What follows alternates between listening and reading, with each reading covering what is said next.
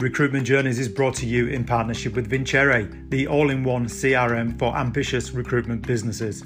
No matter what your recruitment journey is, whether it's contract, temp, exec search, or perm, if you're looking for a new breed of tech partner to help accelerate growth, speak to Vincere. Visit vincere.io forward slash mint for an exclusive offer for all subscribers of this podcast.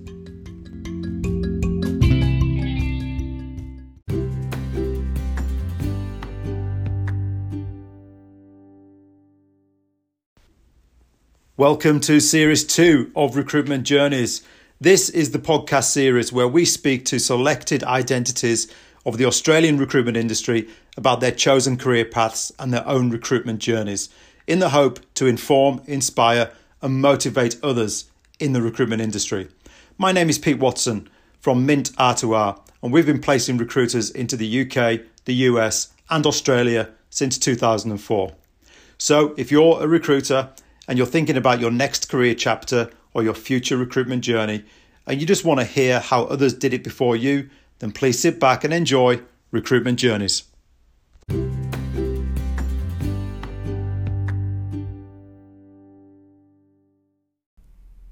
Kara Atkinson, aka the sales recruiter, is a perfect example of a recruiter not allowing COVID 19 to slow her down.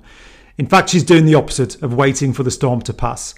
If anything, she's getting busier, not necessarily driving revenue upwards, but by challenging herself and using this opportunity to get involved in other areas that she's passionate about.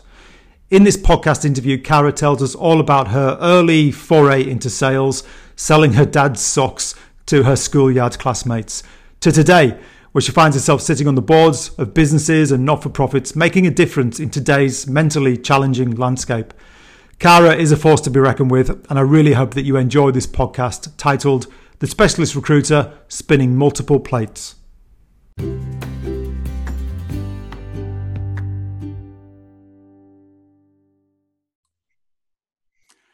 Cara Atkinson, the sales recruiter. Good morning. How are you doing? Very well, Pete. Thank you for having me on your podcast. Delighted to be here.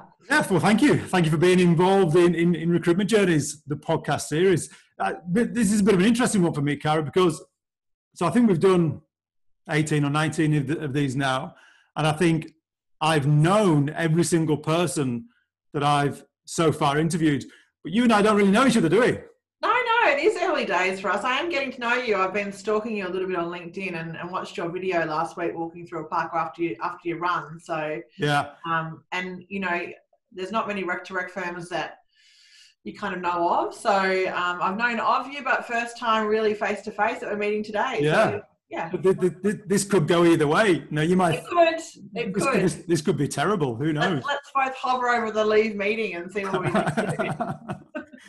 well, I'm glad you watched that video. It was um, my my 12 year old son pointed out that uh, in my left nostril there was a very inconspicuous bogey hanging out throughout the whole thing. I'll leave that with your son. I'll leave that you, you, you didn't. Glad you, you didn't see it. Cool. Well, look, thanks again for, for being involved. Uh, very quickly, explanation of what recruitment journeys is, in case uh, there's somebody watching for the first time. Um, we speak to selected identities from the Australian recruitment industry, and we talk to them about their recruitment journey. Um, in the hope to you know, inspire, educate, motivate others who might look at your career, Cara, and go, great, I like what that lady does. I'm going to copy it. I'm going to emulate it. Uh, I'm going to aspire to be, you know, something like Cara Atkinson. It's, it's as simple as that. And, uh, and I think in these bizarre, challenging times, we all need a bit of inspiration and motivation, do we not?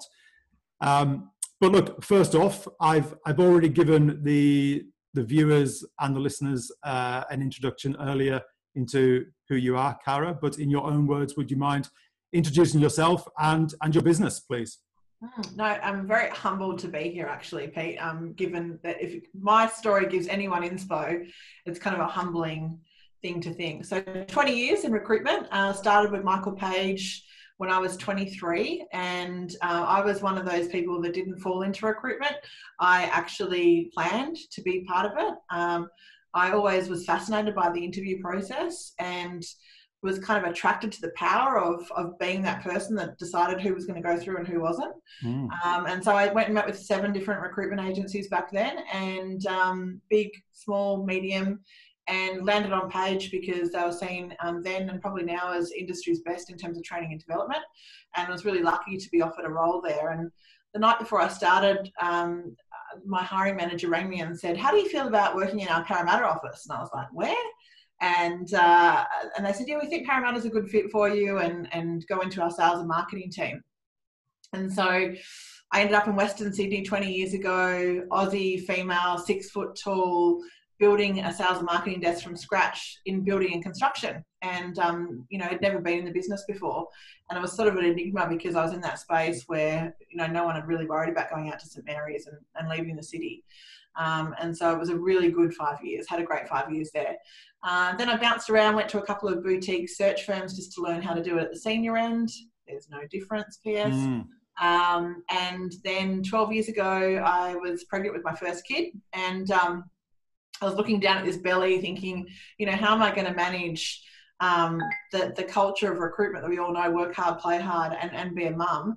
And, um, and all my clients are sort of saying, you know, we'll follow you wherever you go. And so I thought I'd just take a crack at it and, run my own gig and uh, sent out a, a big invoice in week one. And that was kind of like just, just such an amazing moment that I'd done it under my own under my own belt. And so that was 12 years ago. And now, um, uh, so run two businesses, uh, the sales recruiter. I'm known as the sales recruiter. I'm arrogant yeah. enough to, to, call myself the sales recruiter. Um, and my second business is Spark, which is Australia's only sales leader network. And that's something that I set up because spending this long with that market, I knew that they were really disconnected and lonely and uh, they didn't have an association to join. So that's where yeah. Spark came into the picture. Okay. Okay. You just answered about six of my questions there, Cara. What an intro. sorry, I'm, I'm, rambling. Sorry. no, that's okay. That's okay. Um, my my one of one of my first questions is is always how how and why did you break into the wonder world, wonderful world of recruitment? But you've you've kind of answered that. But it's interesting because I do want to go actually back in time before you broke into recruitment, and I'm I'm reading something here off your LinkedIn profile, which is wonderful, and I'd like to bring it to the attention of the of the listeners and the viewers. On your LinkedIn, LinkedIn profile, it reads When I was 14, I sold my dad's cricket socks to my school friends. Navy uniform skirts paired with big white socks, big thick white socks were all the rage back in 1990. I quickly discovered that selling only one sock from the pair ensured repeat business. So I get it, but I'm also curious. So what? So you sold one sock to one person, knowing that they would have to come back to you to buy the second time. Did they not feel ripped off? They were just intrigued by the prospect of actually buying something with their money that wasn't involving the canteen. So I think you know just making them a customer for the first time in their lives that was outside of their parental guidelines was exciting enough for them to be involved. Yeah. Um, and and just talking them through the journey of being a customer with these socks was enough to get them on board. Um, and we kind of then then kind of lead them to the discovery. Well, if you've got one, you probably should get the pair and that's where that, that started from. So uh, my best mate to this day actually was my first customer and uh, one of my best mates, and uh, she loves bringing up that story and uh, and just cannot believe that she got on that that gravy train of mine. So was that your first? Was that your first realization that you did have a an entrepreneurial uh, flair? I, I, don't think there was any like deep thinking about it. It was just um, I actually sold them off my own feet, and she was admiring them, and I just there was an opportunity in a niche, so went for it. So when you started your own recruitment business, yeah, it's usually quite a brave leap of faith for, for most people. But you would have thought, you know, I've I've been in business before. I've sold socks in the schoolyard. I've I've been down this been down this route before. What's the worst that can happen? What else do I need? I'm a sock I'm a sock procurer and, and seller, so it's all good. Yeah. I think the thing for me with my own business was um, um, that I, I, did have such a strong network um, and background before I got into it. I, I, don't think I could have done it for a year or two and then started it. I really did need the um, that you know your network is everything, and um, and so that for me gave me that degree of comfort. And I've got to tell you, the seduction and sexiness of sending out an invoice and owning 100% mm. of that um, kind of had me hook, line, and sinker mm. from day one. I've still got my very first invoice uh, sitting on my uh, sitting on my desktop for a guy called it, it's Mint 001. It's for a guy called Frank Kwame Apaya. I placed him into Elan IT in London and I got £3,200. Uh, and I, and I, I, know exactly what you mean. I mean, you send out those first invoices, it's, it's, it's intoxicating. Oh, it is, and the fact that we can remember the detail like that, I could tell you the same story on mine. It's, Yeah. it's awesome, and um, and just the freedom to make decisions. You know, if you if you really want to work with someone, and it doesn't become about the fee, it becomes about the relationship, Yeah. and you do whatever it takes to get it over the line and build that relationship over the long term. Where um, you know most businesses that I've been a part of prior to mine was all about the activity and about the numbers, and not necessarily about the depth of that relationship. And so that's been a really fun thing for me over the last Mm. 12 years to, to focus on.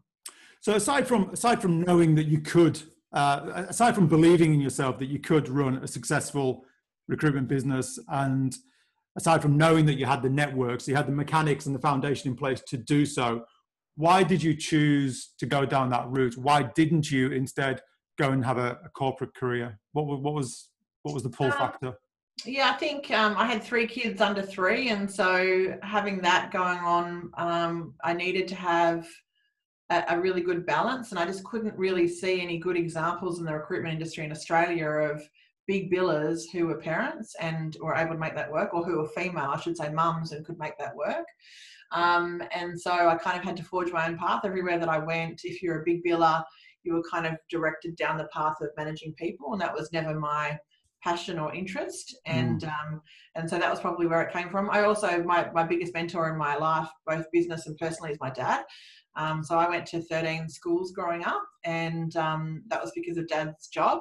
He was um, in insurance and he was kind of known as the fix it guy and he'd go around state to state and turn um, underperforming states around. And so that meant for mum and my brother and my sister and i that we kind of had about six weeks notice before the next move and it was typically interstate and then we'd go into the you know the, the company house that they provided for us and we'd go to the school that was near there and then inevitably mum would hate it and would move us and so we'd have to go to another school when she found the, the actual house and so um, you know going to all those schools at the time i hated it as a kid you can imagine how much we hated Mm. that conversation Absolutely.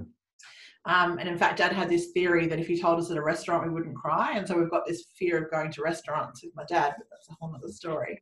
Um, but Dad was the one that, when I was heavily pregnant, went down to the newsagent and got the butcher's paper and stuck it up on my lounge room wall and wrote out the business plan with me. And, and we worked, on the opportunities together. And he and Mum were the ones that, you know, were looking after a six week old baby while I went out. I was I started the, the business in Brisbane while I went out and trudged the streets of Brisbane and made all the cold calls and got all the meetings. And so without them, you know, it wouldn't have been what it what it, what it, what it is. Yeah. Well, your dad and your mum must be very proud of, of, of what you've done with the business over over all these years. Yeah, they they really are. I mean, mums, yeah, your parents are always proud of you no matter what you do. But um, the, the greatest thing Dad and I say about my business is that the fact that I've got married and changed my surname, so he and I can still have this business relationship with no one the wiser that we're we're father and daughter. Mm. So it's really How- special. So how have you um, how have you tried to differentiate yourself over the years? Because we're, fundamentally, we're all recruiters. We're all doing the same job. Something that I find quite amusing in our industry is everybody claims to be different. The word "different" is used all the time. I don't know why recruiters want to be perceived to be different. I, I, I think they should be perceived to be just focused on doing the basics well and doing it ethically. I don't know whether that's different. Um, how have you tried to differentiate yourself over the years? I definitely agree with you, Pete. There is this need, this incessant desire to be unique and to be different when uh, essentially the core offering of what we're engaged to do by organisations is the same. Mm. And so for me, the I guess the difference is deep market knowledge and experience. And with that market knowledge means that I can agitate pain really, really quickly. I, I know exactly that my, my CEO or my sales director, I know exactly what levers to pull to agitate the pain that they're in. And I'm not talking about, you know, people leaving within 12 months or any of that stuff that we typically go to as junior recruiters. I'm talking about the stuff that what keeps them awake at 3 a.m. I know that really well. And I think that once you can start to have that conversation, they go, wow, this chick knows me. And I think you can get to a really good relationship and playing field as equals and peers really quickly. So that's probably the, you know, not necessarily having a strategy around it, but that's that's where I've that's where I've gone to immediately, and that's where I start to have really quick wins with you know with cold prospects, and and I guess that's what my clients that have been around for a long time know me to be that um, that they can call me at six o'clock at night on the way home and and Yeah. have um, broad business discussions, not about recruitment at all. So and that Yeah. business strategy is what what I really thrive on. It's actually not putting a bum on a seat. It's, Yeah. it's more about how how do you get to shape that business with your key stakeholder over a period of time is what what um, I believe is really quite different about what I bring to the table. Yeah, agitate the pain. Is that is that a is that a phrase that you've coined? I, have never heard that before. And what does oh. that? Does...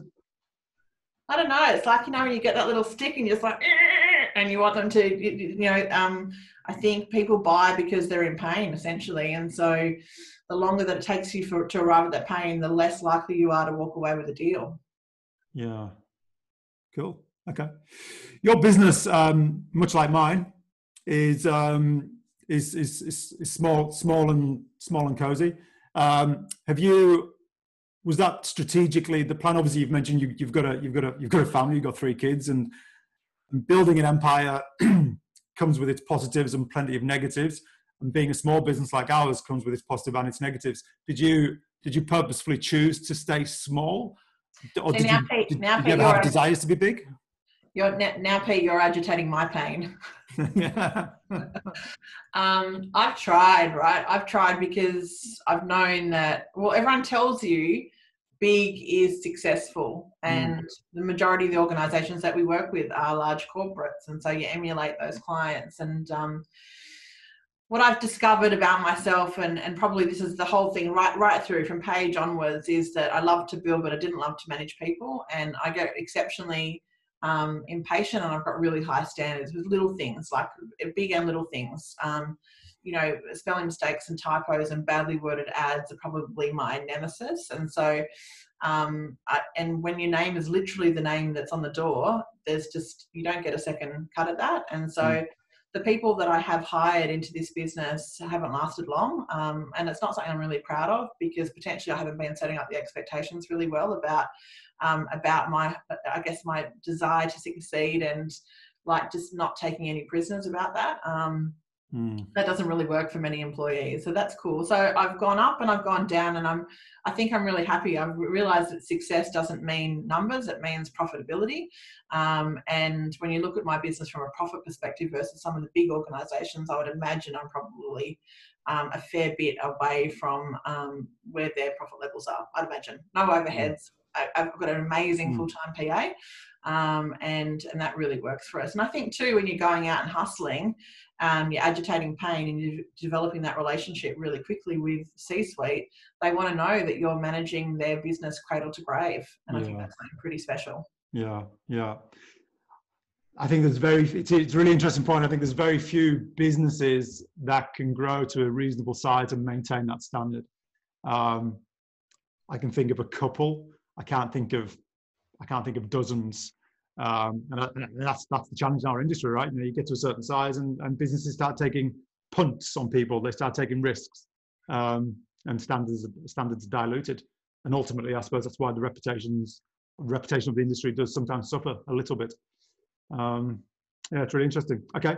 Um, it's off to managers that can, you know, that are engaged enough to talk a bit to people about how their weekend was, or maybe trying this differently or that differently. I just yeah, for me, it's always been about, um, you know, we're not in the business of HR, we're in the business of sales. It's not mm. about because we love people necessarily. I mean, that helps, but we are definitely in the business of sales. And I, I think it's fascinating that recruitment is seen as a subset of HR when I, I absolutely mm. don't see it in that discipline at all. Totally, totally.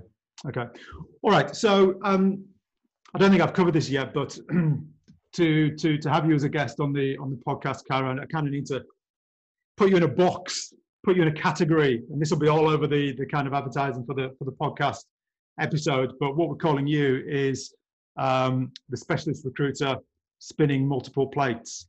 Now, what I mean by that is you are not only a sales recruiter running two, two, two businesses side by side, but you you appear to be somebody who um, does that. You're spinning plates. You're taking on lots of extra responsibilities. You're taking on new challenges. Um, the reason you're on my radar is because I saw recently that you had taken on two new posts. Um, the reason you originally came on my radar is because a friend of mine heard you on another podcast and said, um, "Oh my God, I've just listened to this lady called Cara Atkinson. You've got to get her on the Recruitment Journeys podcast." And, and here we are. It took me a year, but you've taken on two two posts recently. Um, now, before you tell me what the posts are um, and why they're important to you, would you mind telling me why you personally feel it's important to to take on new challenges. Um, because let's be honest, I'm, I'm, you know, we're all busy people. I'm sure you could fill your day with your revenue generating and your three children without taking on these extra things. Why? Why the need to do it? Um, great question. I'm really restless with. Um, I'm really restless with the same results year on year, and and I think it's you know as I get older, I'm only 44, and there's plenty more fuel in the tank, and I, I just don't want to be tapped out at this age as just a recruiter, and like it or or loathe it. When you have that title on LinkedIn and out in the market, that's what we're seen as. No matter how good we are or how people rave about us, we're seen as a recruiter. Mm. And in some food chains, it's down the list. Um, no, no, I've never, never heard know, that before. I know, I know.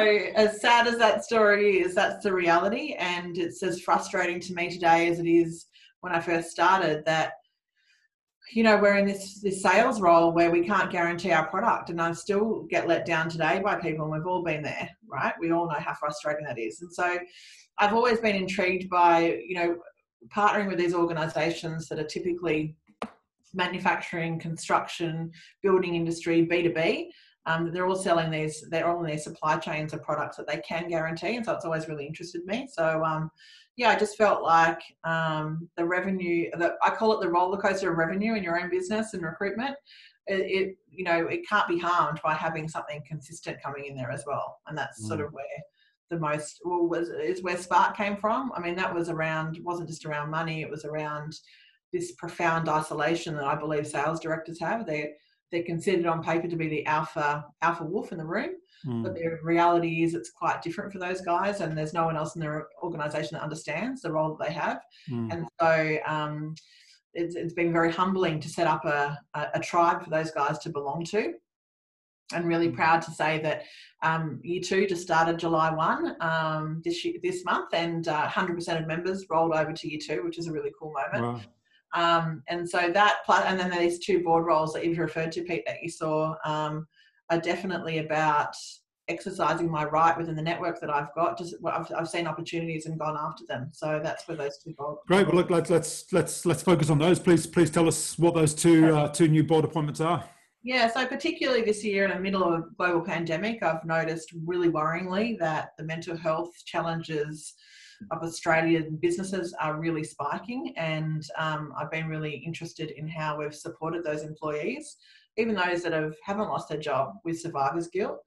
Um, and I'm sure, like you, the roles that we're in, it's been devastating to get eight to 10 phone calls over the last three months of people that we love and respect that have lost their roles. And so it's been very much front and foremost of my mind. And this is a business that I've known for the last three years and known the female CEO for a long time.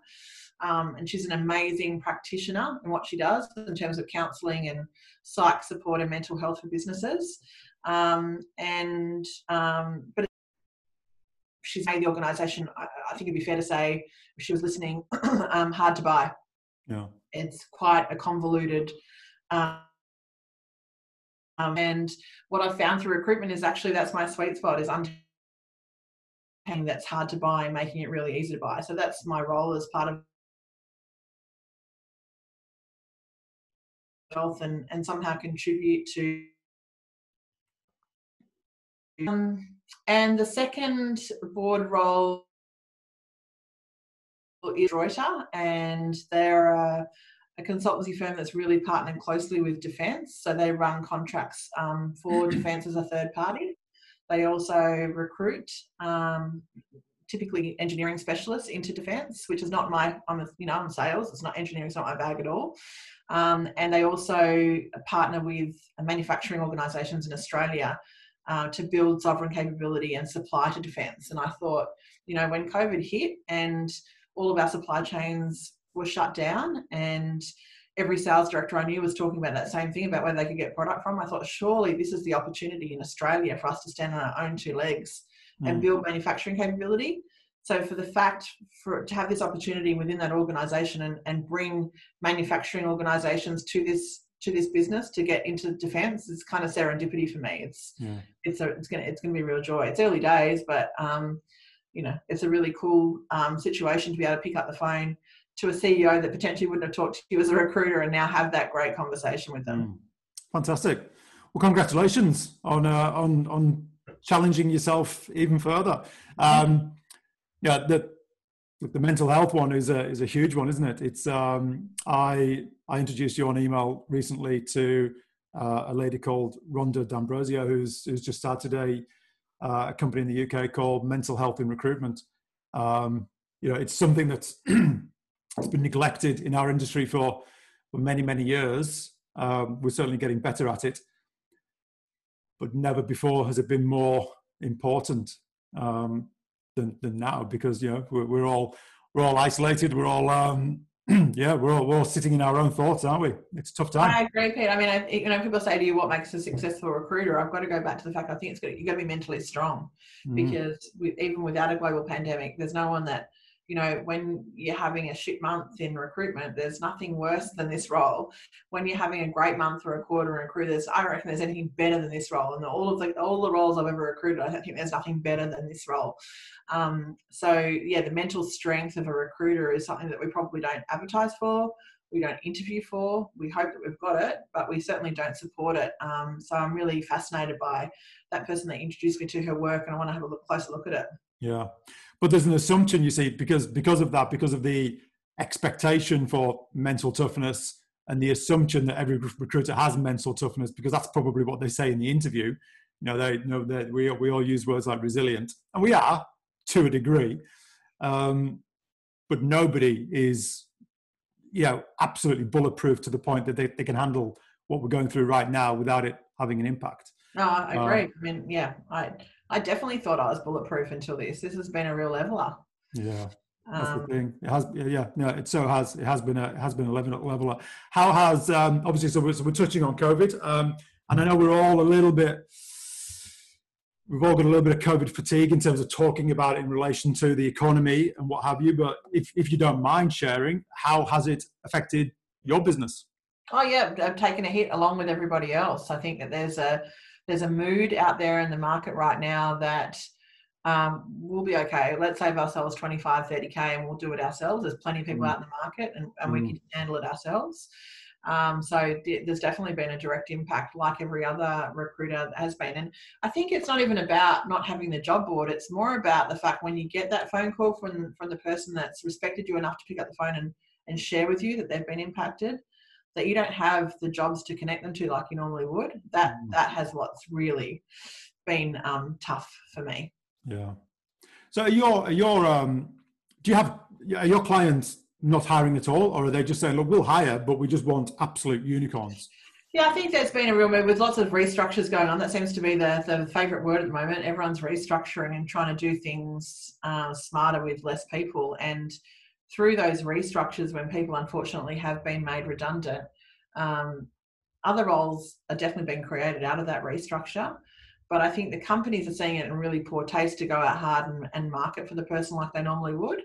And so you know, um, reverse marketing or whatever you call it in your agency is probably really prominent right now and mm. being really smart about who you take out there because they are being bought. You just have to be smarter about how you present them to your client and in the right time and knowing what's going on mm. rather than just, you know, um, not, not, not spraying and praying. It has to be really strategic and as senior as you can go. And then they're being bought. Um, but they just don't want to be seen as that poor taste organization that's just made 500 people redundant and now I'm going to go and advertise everywhere. Yeah. So there's still opportunity out there, and I think um, it's tough for an individual to go and find it, that hidden job market that we all talk about. But um, and I feel for any recruiters that are new into this game because to not have the depth of relationships there must make it really tough. But I think us vets that have got some grey in their in their hair will know which levers to pull to to to make a hot candidate still get bought. Th- mm. thankfully, mm. that's still there. Mm-hmm. Has there been any silver linings for your for your business um, that, that, that have that have happened because of COVID? Well, I would never have looked at those board opportunities without capacity to think yep. about them and be able to deliver on what I say I was going to deliver on. So those the silver lining for me is absolutely working in mental health and defence. That that's um it's kind of been a side passion of mine, but not really been a reality, a commercial reality till till now, which is awesome. Mm. Um, and I've got to talk about Spark through this. You know, I read somewhere I think on HBR Harvard Business Review about um, um, COVID really bringing micro communities into focus, and nothing is more true of that than than Spark. Mm. Um, the fact that we were able to benchmark our leadership against each other, take ideas from what each other were doing, when essentially no one knows what the hell is going on and what the future looks like, yeah. um, was really uh, again humbling to be part of and gratifying to know that I had built this thing and, and seen that gap way before we even knew what a pandemic was, yeah. and and and how useful that has been to uh, many of the members who are in there from across discipline. Um, they're running large sales teams, but other than that, their industries are all very different, but yet their challenges are the same, all people focused. And so that's been mm. really cool to, um, that's been a definite silver lining that I just thank goodness that that started before this hit because it would have been hard to get it off the ground now, I'd imagine. So because because we are in the grip of COVID now, is, is Spark something that you're looking to push wider, harder, bigger?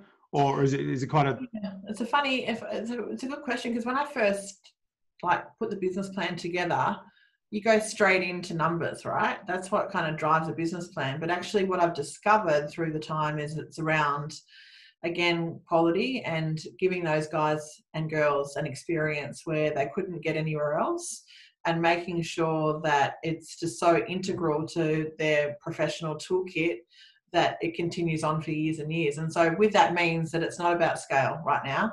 Um, it's about really meaningful customer experiences. And so, I, my goal is at this stage to bring one Spark member on every month and okay. um, and be really, um, I guess, mindful of the group that I already have. And not just throw people in there and see what fit. Like I kind of just, it's, it's quite. A, we have a no dickheads policy, and you mm. know hmm. you've got to make sure you bring in the right person. Mm. Okay. Well, look, if, if, if you're cool, I'll, I'll include all the links and, and, and relevant information. Yeah. And, and, and, and, anybody can reach out to you who wants to talk further about Sparks and what have you. Um, but going back to that point of, of silver linings, I, I, I don't know where I've heard it, and I, you know, but I've now heard it a few times. I don't think it's like a set in stone phrase per se, but a few people have said something along the lines of, when all is said and done, referring to COVID, you know, we all need to be able to look back at this time and look at ourselves and see how we handled it. How did we respond to COVID? What did we do? Did we bury our head in the sand, or did we did we stand up and and and, and make the necessary changes and and basically you know punch COVID in the face and just just just do things to improve ourselves. Um, so it seems that you're certainly the latter.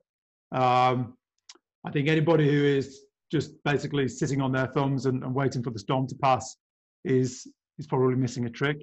Um, and yeah, I don't think we all need to go out there and start running 12k per day and, and learn a new language, but I do think this is the opportunity to to, to dig deep and self-reflect and just you know try and make some changes professionally and personally. Yeah, I agree with you, Pete. I think as recruiters, we have such a um, we have such a cool um, skill set that until you get out in the market and start talking about it, I don't realize I don't know if everyone realizes how good we are at, at, what we do and what else we bring to the table that's not just about putting a bum in a seat. So um, it doesn't take much to, and I hate to use the word because everyone's using it, but pivot. I'm not necessarily saying pivot, I'm just saying adjust five degrees and look at something else to bring into your to your armor because yeah. um, you know the the good recruiters and we all know who we are will definitely have bigger opportunities than than just that for now. And recruitment's not dead forever. It's probably going to take a hit. I reckon. I, I probably felt good about it by saying to myself it's probably 12 to 24 months before it came back to how it was. Yeah. Um, and whether that's right or wrong, I'm not sure. But I definitely felt mentally better about making that decision in my head about what it was looking like for for me and for my businesses. Um, but I, yeah, I definitely feel like the best recruiters are, are, so marketable in a whole range of different industries. So it's not. I think it's uh, you know about being trying to be curious and playful about what this time looks like and just try mm. some stuff on and see what see what lands mm. so when the when the when the when the shitstorm passes over and the skies are clear again what next for you what next for Cara what next for your business I, well, me, or for me, it'll be really about consolidation. I've got to make sure that as one person and a support person, I can still deliver um, to expectation. For, there's there's a few more um, stakeholders in the mix now, and so it will be. Um, I think it's probably not being too attached to what that looks like right now, and just focusing on, you know, the next month and the next quarter rather than thinking about anything crazy like a two or five year plan. I think that would just do anyone's head in. So, mm. um, what's next is uh, seeing what comes out of these opportunities in front of me and, and hopefully being able to impact um, a whole market of people that I haven't had that opportunity to do yet. That's that's pretty exciting. So that for me is it's pretty short sighted viewing right now, and I think that's for me the best place to play in. Mm. Okay. Well, thank you. Thank you so much for for for being involved. Um, like I said at the beginning, this is this is all about inspiring and motivating other recruiters. And I think if anybody can look at you and, and see that you are using this this opportunity to you know to, to get out there and, and, grab other other things and challenge yourself and stretch yourself and take on new opportunities that's an inspiration i, I hope that does motivate somebody out there Oh um, no, I'm happy to. I mean, as recruiters, we're a tribe. No one gets it better than what we all do in terms of what we're all going through. So, I welcome um, the chance to talk to any um, competitor. You know, it's yeah. not competitors at the moment. We're all in it together, and so really happy to take this offline with anybody that wants to have a chat further about it. I, you know, we if I can support anyone or help anyone, then I'll absolutely do that. Awesome. Well, listen. Good luck. Good luck with the the new um, the new board roles. Good luck getting through the next six months. I'll say six months instead of twenty four months. I can't bring myself to think that that far ahead. and uh, and I look forward to, to catching up with you when we get through this. Thank you, Pete. Thanks very much for the opportunity. Thanks, Cara. Take care.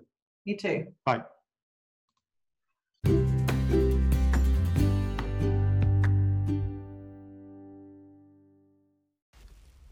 Thank you so much for listening to the Recruitment Journeys podcast. Really hope you enjoyed it. Now, while we're passionate about bringing inspirational recruitment stories to our network via this podcast series, recruitment to recruitment is our bread and butter and our day job. So, if you are a recruiter thinking about your next career chapter or your recruitment journey, see what I did there? We're always keen to have a confidential discussion with recruiters about what's going on in the market. So, please feel free to contact me in the strictest of confidence on 0432 666 701 or email me at pete at mintrecruitmentgroup.com. Thank you so much for listening, and please watch out for our next inspirational podcast interview coming very soon.